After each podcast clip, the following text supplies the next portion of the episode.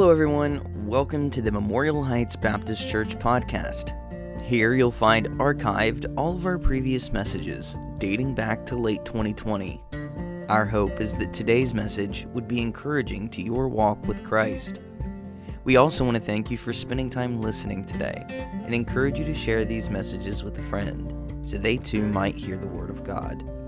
But for now, grab your Bible, open your ears, and let's get to it. Amen. Wrong one. Turn with me to 1 Corinthians chapter 3 before we go to Titus tonight. 1 Corinthians chapter 3. I've been putting the deacons on the spot on Sunday nights in particular, right before the message, asking them, hey, you guys know any good jokes that would go along with the message? And uh, so tonight I said, uh, Elmer in particular, do you uh, know any good jokes about somebody who doesn't want to work? He said, I don't want to work. And the real, the real humor of that is he's one of the hardest working men in this church. he knows how to work. But uh, I, I, t- I told the guys, you know, my grandfather used to tell a joke about uh, someone who was too lazy that he wouldn't shell his own peanuts, but I, I, can't, I couldn't remember exactly how it went, so I'm not, I'm not going to try to butcher it here tonight. But James tells us that God expects us to not just be hearers of the word, but to be doers as well, to take what God has told us, to take the tools that God has given us, and to put them to use, to get to work. And perhaps the most powerful form of deception in the world today is self deception. Because when we are self deceived, our own pride reinforces the deception. Mark Twain opined that it's easier to fool people than to convince them that they have been fooled because we don't want to ever admit that we were taken for a fool. And so when we self deceive, the pride becomes the chains that hold us to the lie. Don't be deceived.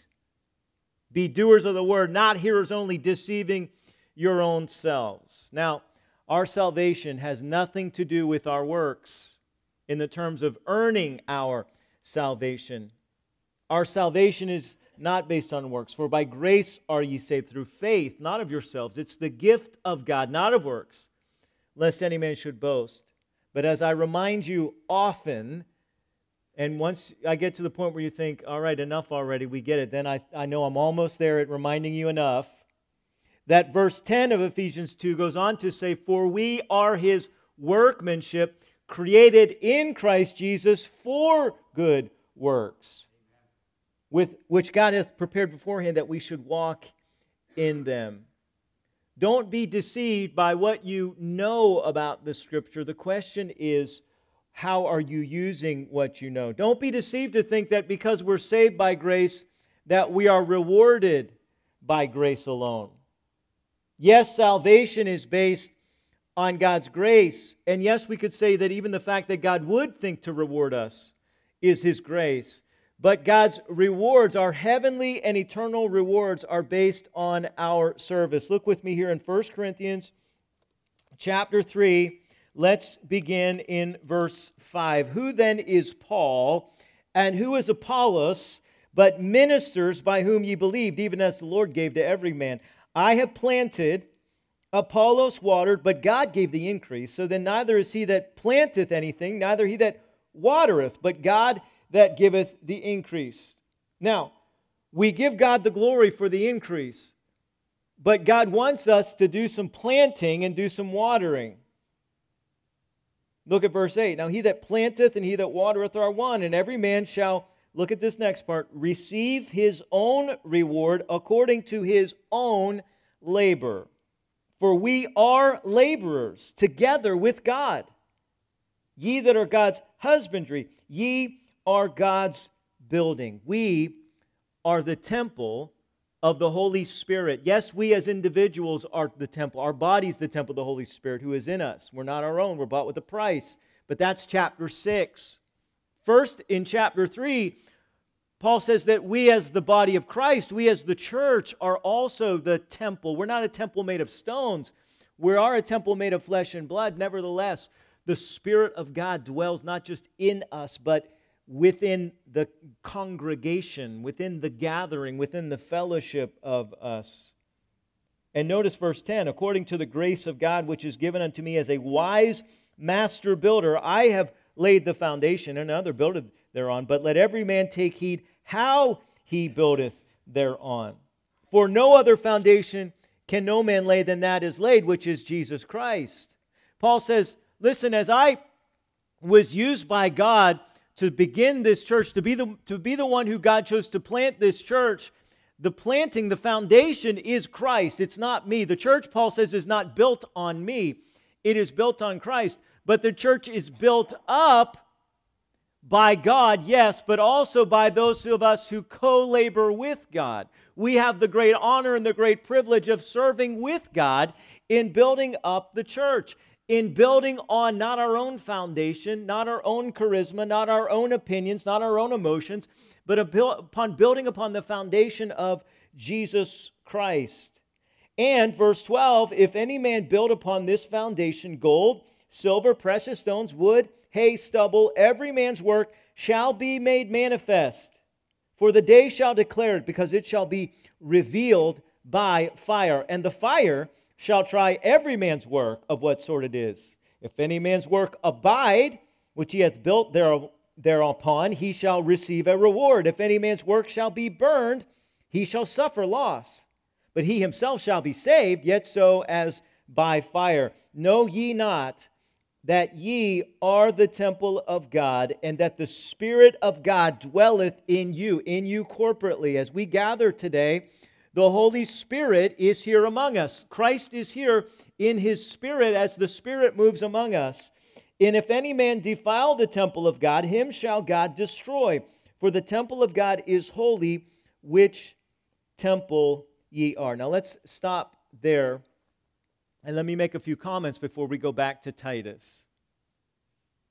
When I was young, I used to think when we got, I don't know where I got this idea. I don't know who's, who's the one that promoted this idea. I used to think that when we all get to heaven, there's going to be like this big projector screen, and all the sin that we ever committed is going to go up on the screen, and everybody's going to see what a wicked person I was, and all the wicked things I used to think, and all the wicked things I used to do, but I never got caught. Everybody's going to see it. And is that what Paul's take, talking about here? Absolutely not. No. Because your sin is removed as far as east is from the west. Your sin has, the sin debt has been paid in full by the blood of Jesus Christ, shed in his death on the cross. Our sin debt is paid. I am forgiven. I don't like the term eternal security, although I believe in eternal security. I, I like the term eternal life because that's the term Jesus used everlasting life. If you have everlasting life, that means you can't die again. He's not talking about physical death, he's talking about spiritual death. I cannot die spiritually ever again. I have everlasting life. If I could die again, it wouldn't be very everlasting. I have everlasting life. And people say, well, what about, uh, what about when you sin? Well, I don't believe, based on the authority of Scripture, there is anywhere in the Bible where you could show that God unforgives you. We are forgiven forever. God does not unforgive you of your sin. So, what's passing through the fire then?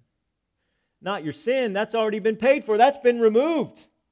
That's been washed white by the blood of Jesus. You are declared. You have already been declared. The moment you become a believer in Christ and a member of the church, you are declared righteous. You are placed inside of Christ, just like a piece of paper goes into a book and it's closed and you don't see the paper, when God looks at you, he sees his son because legally you are given the righteousness of Jesus Christ. It's not based on your own righteousness.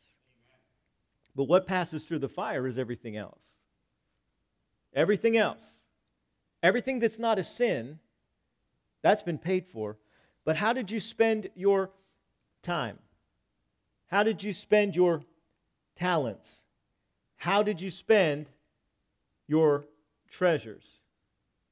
Paul would go on in this, uh, this very letter several times and say, All things are expedient.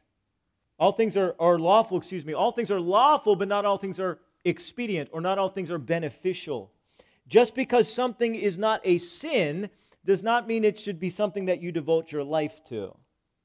And what is the reality is, what we do for the Lord is what is going to be passed through the fire, and what we do for everything else is going to pass through the fire. And Paul warns that there are Christians who their whole life is not talking about our sin, but they don't do anything for God. They get saved and then they sit. And they, don't they do nothing for God. They don't serve, they sit.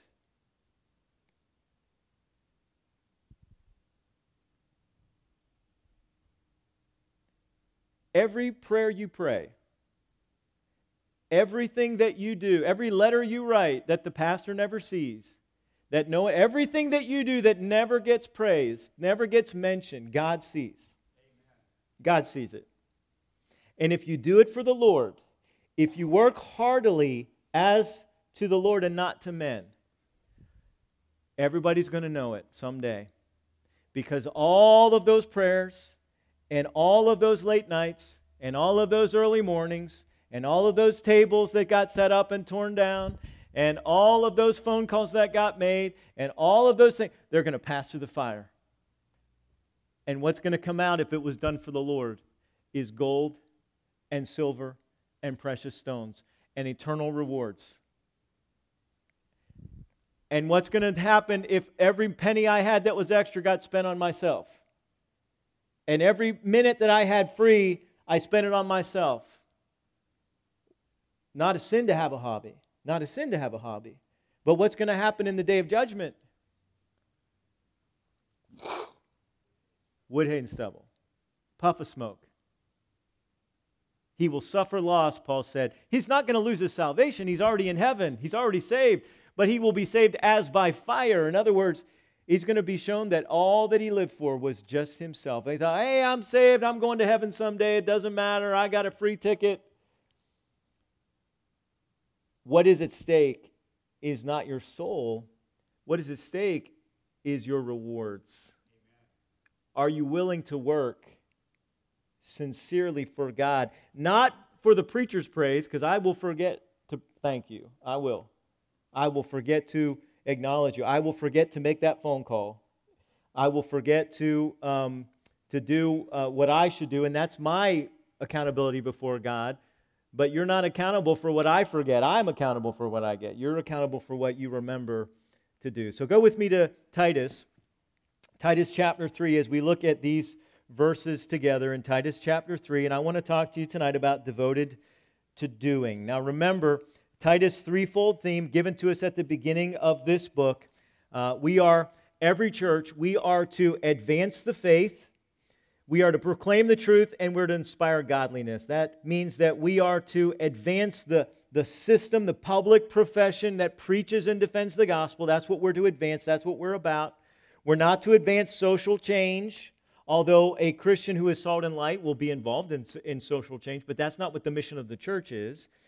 We are to advance the faith, we're to advance the gospel, we're to proclaim the truth, the truth of who Jesus is, the truth of what God's Word says.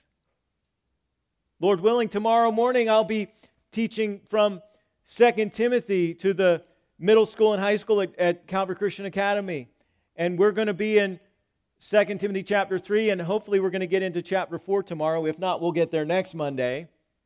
Where Paul tells Timothy to preach the word to be instant in season and out of season. In other words, when it's popular, you preach it. And when it's not popular, you preach it. You don't skip over because, well, what will people think? Well, what if they protest outside our church? You preach the word. You preach it when it's popular, you preach it when it's unpopular, and you inspire godliness. And godliness has been the focus of the last few weeks, living out our faith in obedience. Look at Titus chapter 3. We're going to uh, uh, begin in verse 1, but first of all, let's jump to verse 8. And I want you to, to see this because this is the framework of what we're going to look at tonight. Paul says to Titus, This is a faithful saying, and these things I will that thou affirm, notice the next word, constantly. Constant. Preacher, why do you keep repeating yourself? Because there are things, sometimes it's because I forget, okay, but there are things that we are commanded as pastors, we're commanded as Bible teachers to repeat over and over and over, to affirm them constantly because we are all sieves. We all leak. We all forget. We all need reminders. We'll come back to that. But notice this that they which have believed in God might be careful to maintain good works. These things are good and profitable unto men. And so tonight, Titus chapter 3, devoted to doing. Now, I want to go over a number of things that Paul shares here, but let's go back to verse 1 and uh, we'll read these verses and then we'll unpack them together. Uh, number, uh, verse 1, chapter 3. But put them in mind to be subject to principalities and powers, to obey magistrates, to be ready to every good work, to speak evil of no man, to be no brawlers, but gentle, showing all meekness unto all men. For we ourselves also were sometimes foolish, disobedient, deceived, serving divers lusts and pleasures, living in malice and envy, hateful, and hating one another. But God, but after, he says, that the kindness and love of God our Savior towards man appeared, not by works of righteousness which we have done, but according to his mercy he saved us by the washing of regeneration and the renewing of the Holy Ghost, which he shed on us abundantly through Jesus Christ our Savior, that being justified by his grace, we should be made heirs according to the hope of eternal life. Now, which, with the time that we have tonight, I want to very quickly go over eight things in this passage of Scripture that we are commanded as pastors to affirm constantly because we all need to be reminded of these things. And not only to be reminded, but to be devoted to doing these things. Number one, verse one remember to submit to human authorities. Oh, I don't like that one. We're starting off on a bad foot with the preacher. Remember, I, t- I tell you guys, there are a lot of this, a lot of things in this book I don't like. A lot of things in this book I don't agree with. You know why? Because I'm a sinner. But it's not this book that needs to change, it's, it's me that needs to change. It's me that needs to correct my thought process. We have to remember to be subject. The word subject here means to willingly put ourselves under the authority. We willingly put ourselves under the authority of principalities and powers. Now, unless a leader is actively opposing God's truth, we are to try as best as we can to honor their authority, whether they deserve the respect or not. The position that they hold deserves our honor and our respect and we should seek as a peter says it as a testimony in 1 peter chapter 2 we do this as a testimony to the world that we are submitting to the authority because as paul says in romans there is no authority except for what God has established. God has established human authority. God is the one who established human governments. He will hold the abusers of power, He will hold them accountable.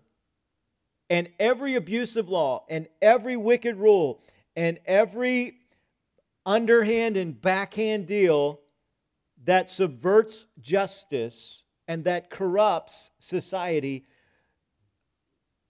he has all eternity, if they're not saved, to get that back out of them in judgment. And if they are saved, there is a tremendous loss of rewards. I do not want to stand before Jesus Christ and be ashamed. A lot of Christians will stand and be ashamed. Paul said in 2 Timothy 2:15 that we're to study to show ourselves uh, uh, study to show thyself to prove unto God, a workman, a workman who does not need to be ashamed. And how do we do that? By rightly dividing the word of truth.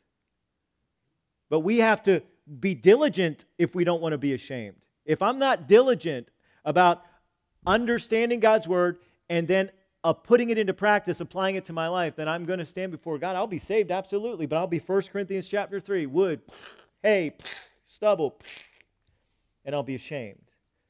We have to as much as we can, make sure that we are submitting to human authority and let God take care of the rest. Now, as I've said before, uh, the highest law, we're, our country is a little bit different. The highest law in our country is the Constitution. And so, uh, if a leader is violating the Constitution, we are to follow the higher law. Obviously, the highest authority is God Himself. And there are times when in Acts chapter 4, Acts chapter 5, when Peter, the apostle, said, We have to, if we're going to make a choice, we got to obey God rather than men. But unless we are, made, are forced to make that choice, we should seek. And notice here the three levels here principalities, powers, magistrates. The word principalities is arche. Oftentimes, when Paul uses these phrases, he's not talking about human authorities, interestingly enough, but the context here is human authority. And a principality the word means the first in order of authority. It means whoever the head boss is at the time, whoever is in charge. Powers means one who has been delegated authority. In other words, there's the boss. Maybe you work for a company and there's the owner of the company. They're the principality of that company. And then underneath them, there's management. That is the powers of the company. You're to try to honor your manager unless they try to tell you to do something that violates what the owner wants. And then you have to go and you have to adhere to the higher authority. And then the word magistrate here in context means anyone who has a higher rank than you. Anyone who has a higher rank than you. So when I, for example, when I started out in retail, I was just a lowly employee and I had a manager at the top and I had a assistant manager under him who was still over me. And then there was also a third key who was under the assistant manager, but was also in authority over me whenever the management was not there. And then whenever the district manager would show up, then all of a sudden we go up above the manager. We got to listen to what the district manager says. That's what he's saying here.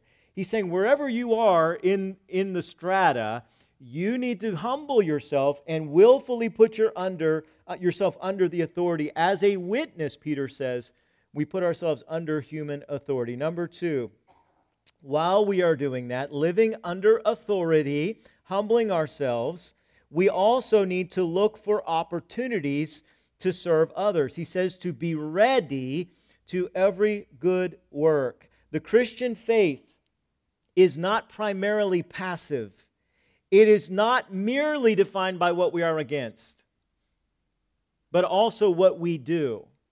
Now, I, I, I sometimes hear Christians say, Well, I don't want to be defined by what I'm against. Well, I'm sorry, but uh, Jesus was defined by what he was against. The apostles were defined by what they were against. If you're not angry at the things that made Jesus angry, you have a problem. There's a problem there. You should get angry about the things that made Jesus angry. You should react the way the scripture commands us to react. But we are not primarily passive in our faith or protestant in the sense that we're defined by what we're against. We should be known by our love, love in actions. Jesus said, They will know that we are Christians. They'll know that we're His disciples by our love, starting with love for one another, and then also how we serve our fellow man. And so we need to, yes, expose the unfruitful works of darkness, Ephesians 5:11, but we should also be marked by the things for which we stand and the way that we love and serve one another. Remember to submit to human authorities. Look for opportunities to serve others. There are tremendous opportunities to serve in this church. There are tremendous opportunities to serve in uh, different ministries in our outreach ministries. Again, I would just uh, point you uh, to talk to Jana, um, not just about the upcoming crusade, but uh, there are a number of different outreach ministries that we can get involved in. Um, uh, Elmer's always looking for um, substitute teachers in our Sunday morning Bible study classes. We have uh, other opportunities to serve. There are plenty of service. Marty, you still need some grass cutters? We still need some grass cutters. So there's, there's an area where you can serve uh, the church and be a testimony because we don't want the church to look uh, like we don't care about God's property, right? We want to take care of God's property. And so those are things that are all, uh, all important. Don, I bet you probably could use some more singers in the choir. Yes. Uh, Monday practices, correct? So 6:30 Mondays if you want to get involved. And listen, I could go on and on and on and we're going to uh, we're going to strive to do a better job of highlighting some of our ministries especially as we get uh, through Easter. But look for opportunities to serve others. Number 3. Number 3. To speak evil of no man. The word speak evil is one Greek word. It's blasphemy. It means uh, it's the word from which we get blasphemy, to slander. Here's what Paul says to us. Say, well, I don't, I don't want to submit to them, and I don't want to serve them because this, this, this, and this. Make sure whatever you say about anybody, you know to be the truth. You know that it's the truth.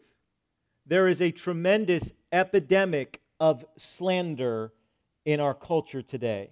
People will say anything about anybody who's on a different political aisle, uh, about someone in, um, uh, in ministry, about someone at work, about someone where you go to school that they don't get along with, that you don't like. It's so easy to slander, to say things that are not true and to degrade people, even when we're saying truth, we're always to speak the truth in love.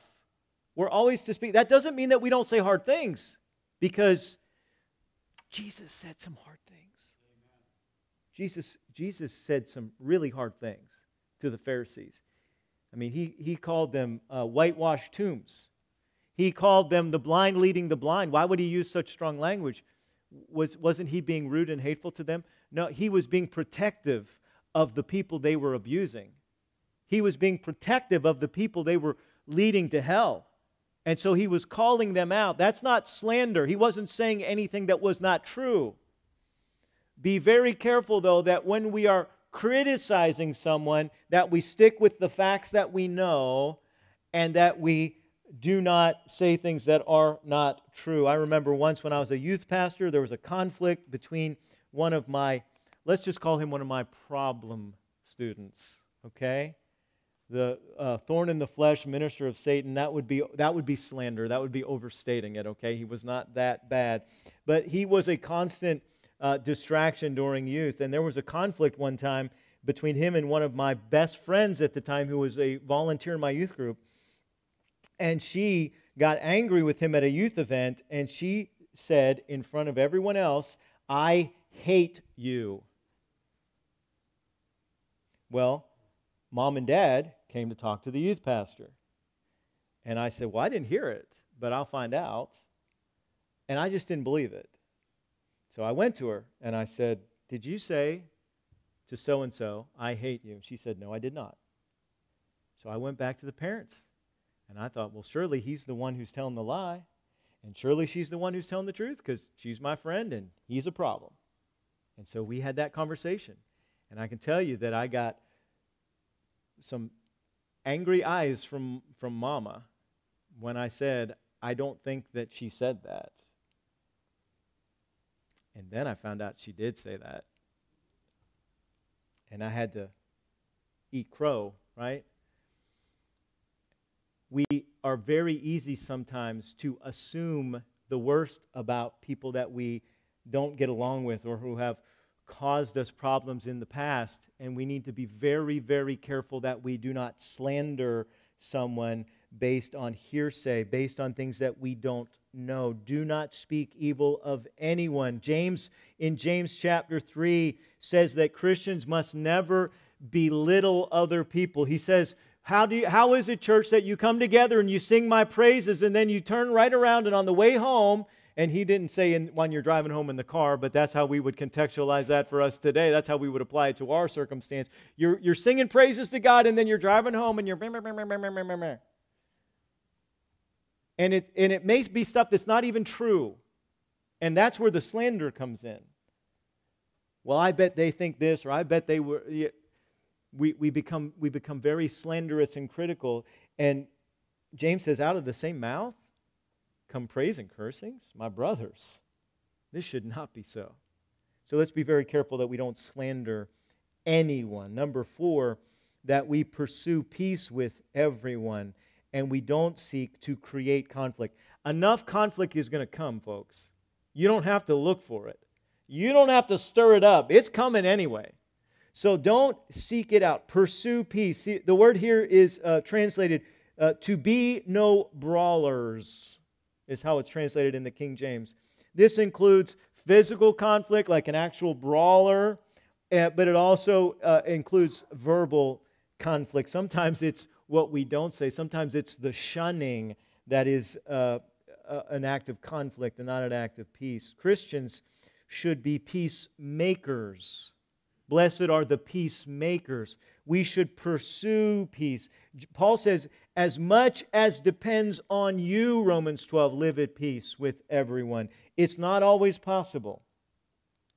There are people that you are not going to be able to live at peace with. You're just not. We're not commanded to make peace at all costs, but we are commanded to pursue peace as much as depends on us. So that when I stand before God, we can honestly say, I, I tried to make peace with them, and they just would not. They just would not forgive, or they just would not listen, or they just would not let go.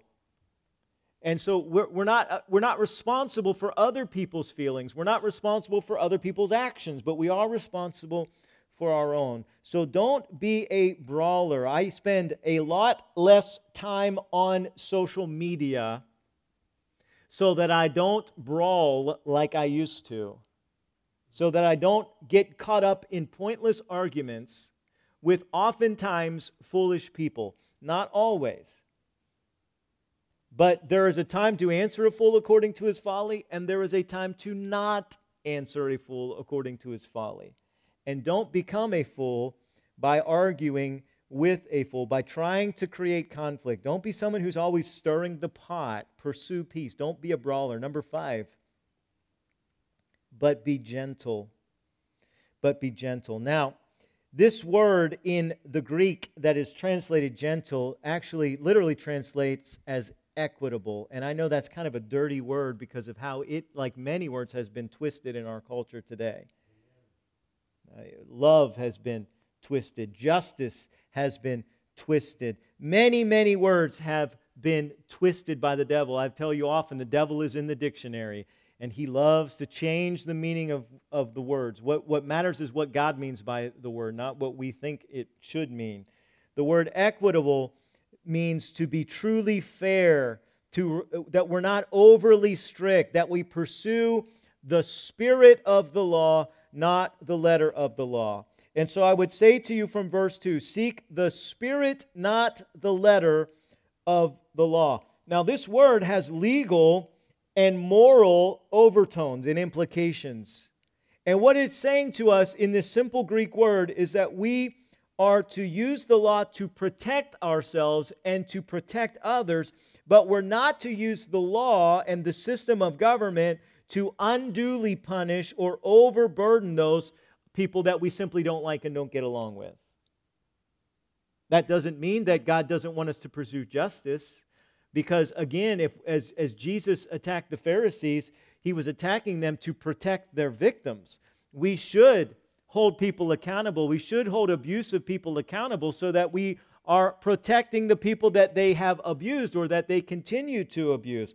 But we should not use the law as a way to try to crush people, to try to make them pay, because then we're not really seeking justice. By the way, this also means we're not to try to always find technicalities and loopholes in the law that undermine the very clear intentions of the law. We pay lip service to submission to authority, but we spend all of our time trying to look for the loopholes, and we're really uh, undermining the intention of clear laws. And, and so we, we bring this uh, to the scriptures many times. We're not under the law of Moses anymore. The law of Moses has been fulfilled in Jesus Christ. But Paul says we're not, that doesn't mean we're lawless. We're still under the law of Christ. And so there are things that God has, has uh, given us as requirements. God commands us to love the Lord our God with all our heart, soul, mind, our strength. God commands us to love our neighbor as ourselves. And an example of a loophole looker is the, the man who said, well, well, who's my neighbor? Who's my neighbor? Well, I don't, I don't think they're my neighbor. So I think I can, you know, technically, technically they're not really my neighbor. So I don't really have to do that. and looking for that loophole. And no, God sees through that. God, God says, What is the spirit of the law? The spirit of the law is that we show love to one another and show the love of Christ to others.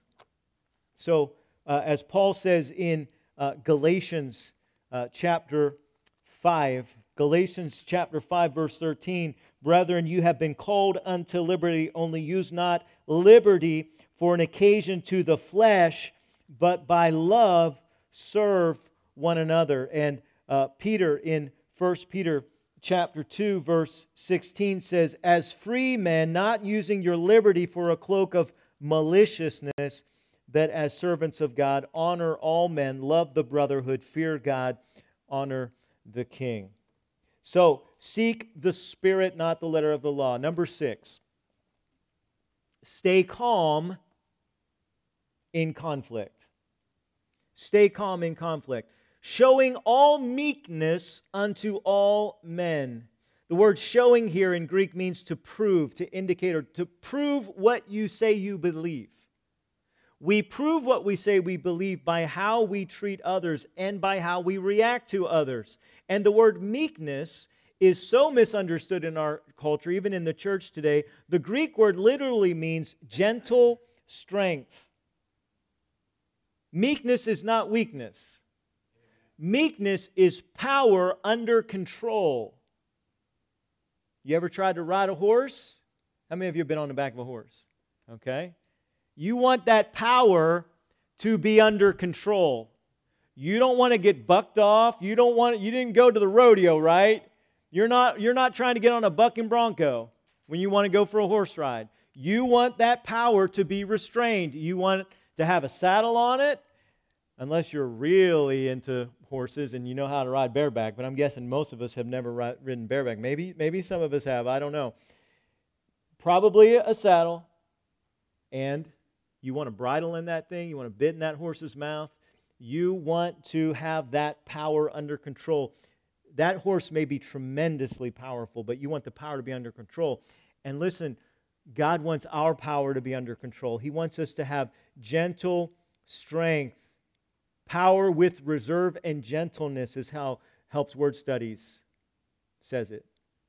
And so this is true of physical power, but this, listen, in context, this is also true of those of us who have positions of power.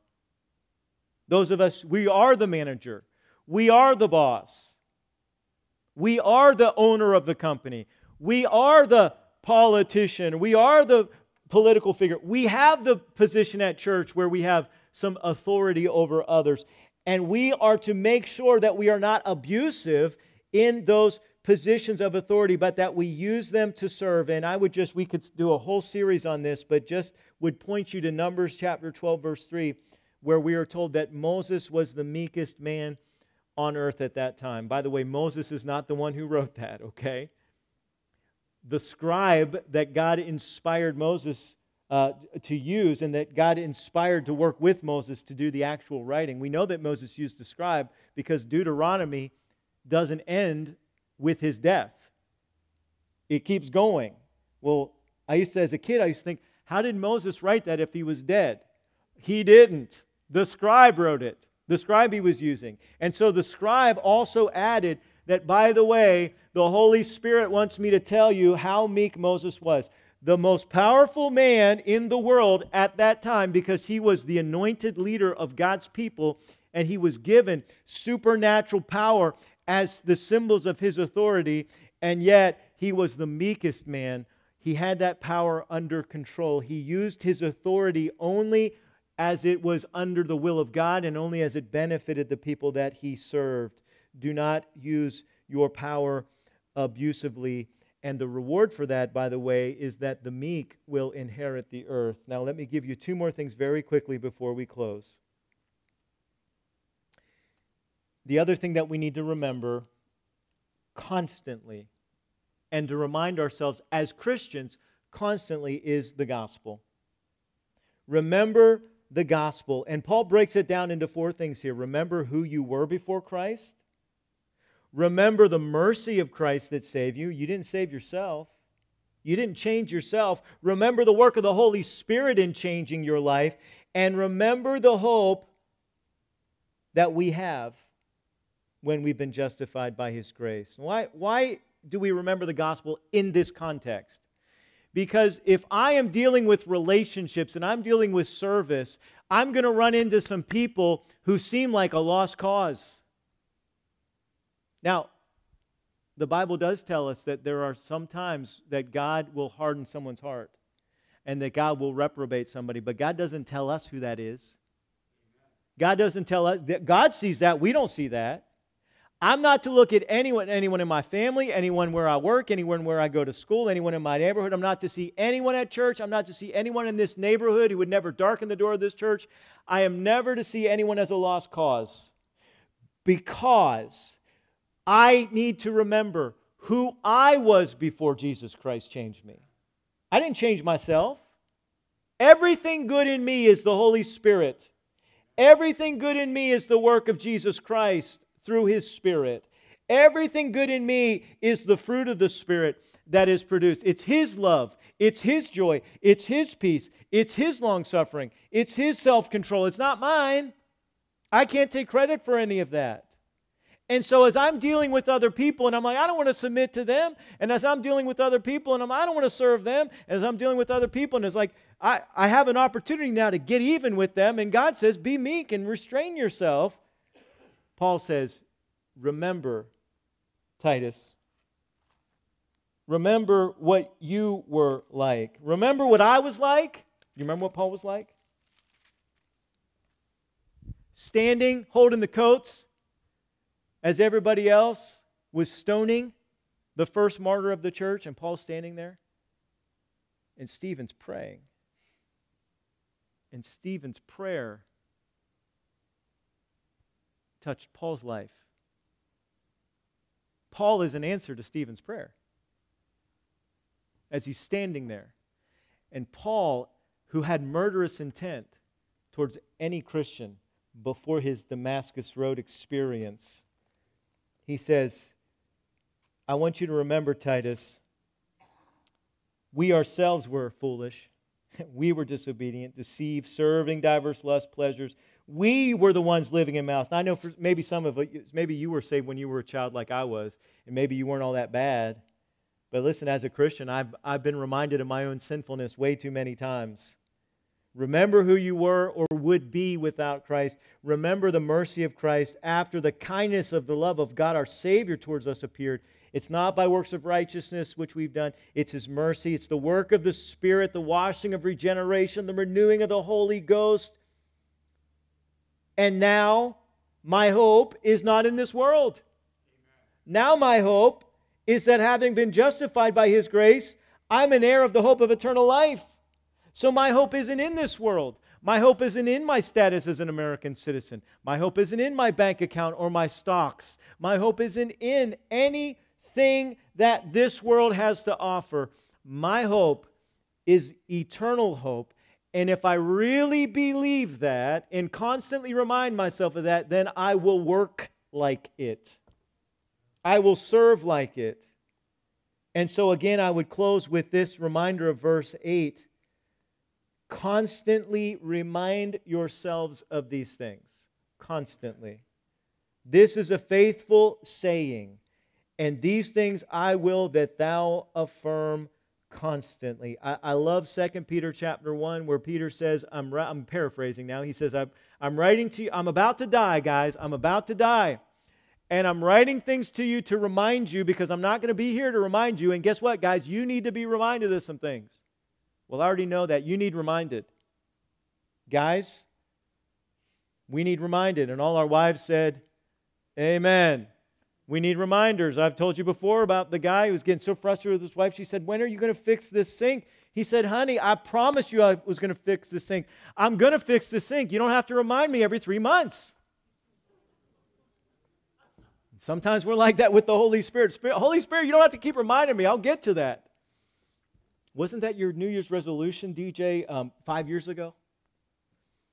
We need reminded.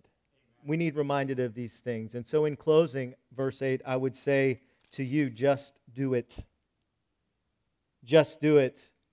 Make the commitment, affirm the commitment, and then keep the commitment. Be devoted to doing these things because these things are good and profitable unto all men.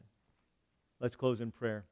Father, I ask God that you would, um, by your Spirit, help us to remember these things. God, show us through your Holy Spirit the reminders that are around us of your cross, of your grace, of what we were like and would be like without Jesus, of God, the need to be submissive, the need to serve, the need to be salt and light. And God, the fact that we're doing this with the hope of eternal life, and God, knowing that you will reward us when we serve you.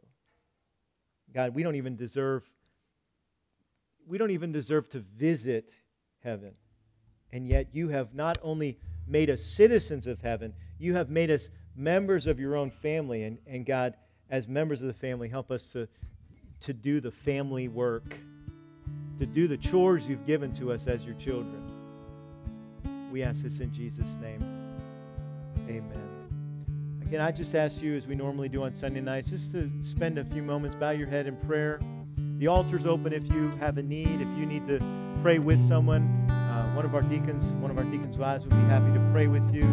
Maybe there's some business you need to do with the Lord right where you're seated. I just want to give you the opportunity to spend some time with the Holy Spirit right now before we go.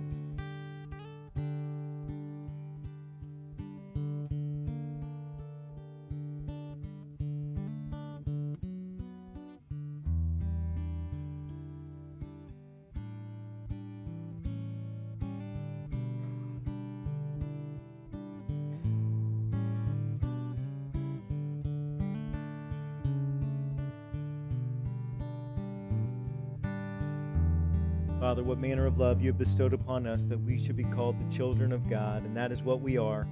And so, God, as your children, as we go out, we go out uh, needing your strength, needing your um, grace, but God, confident of your forgiveness, God. We are so thankful that we are not only allowed, but commanded to come boldly before the throne of grace to find mercy and to find grace in time of need. God, we all stumble in many ways. We need that grace. God, help us to, to live by faith in that grace, in that mercy, in that kindness, and to serve you with all the strength you've given to us. We love you. We praise you. We ask this in Jesus' name. Amen. God bless you. Lord willing, we'll see you on Wednesday night. You are dismissed.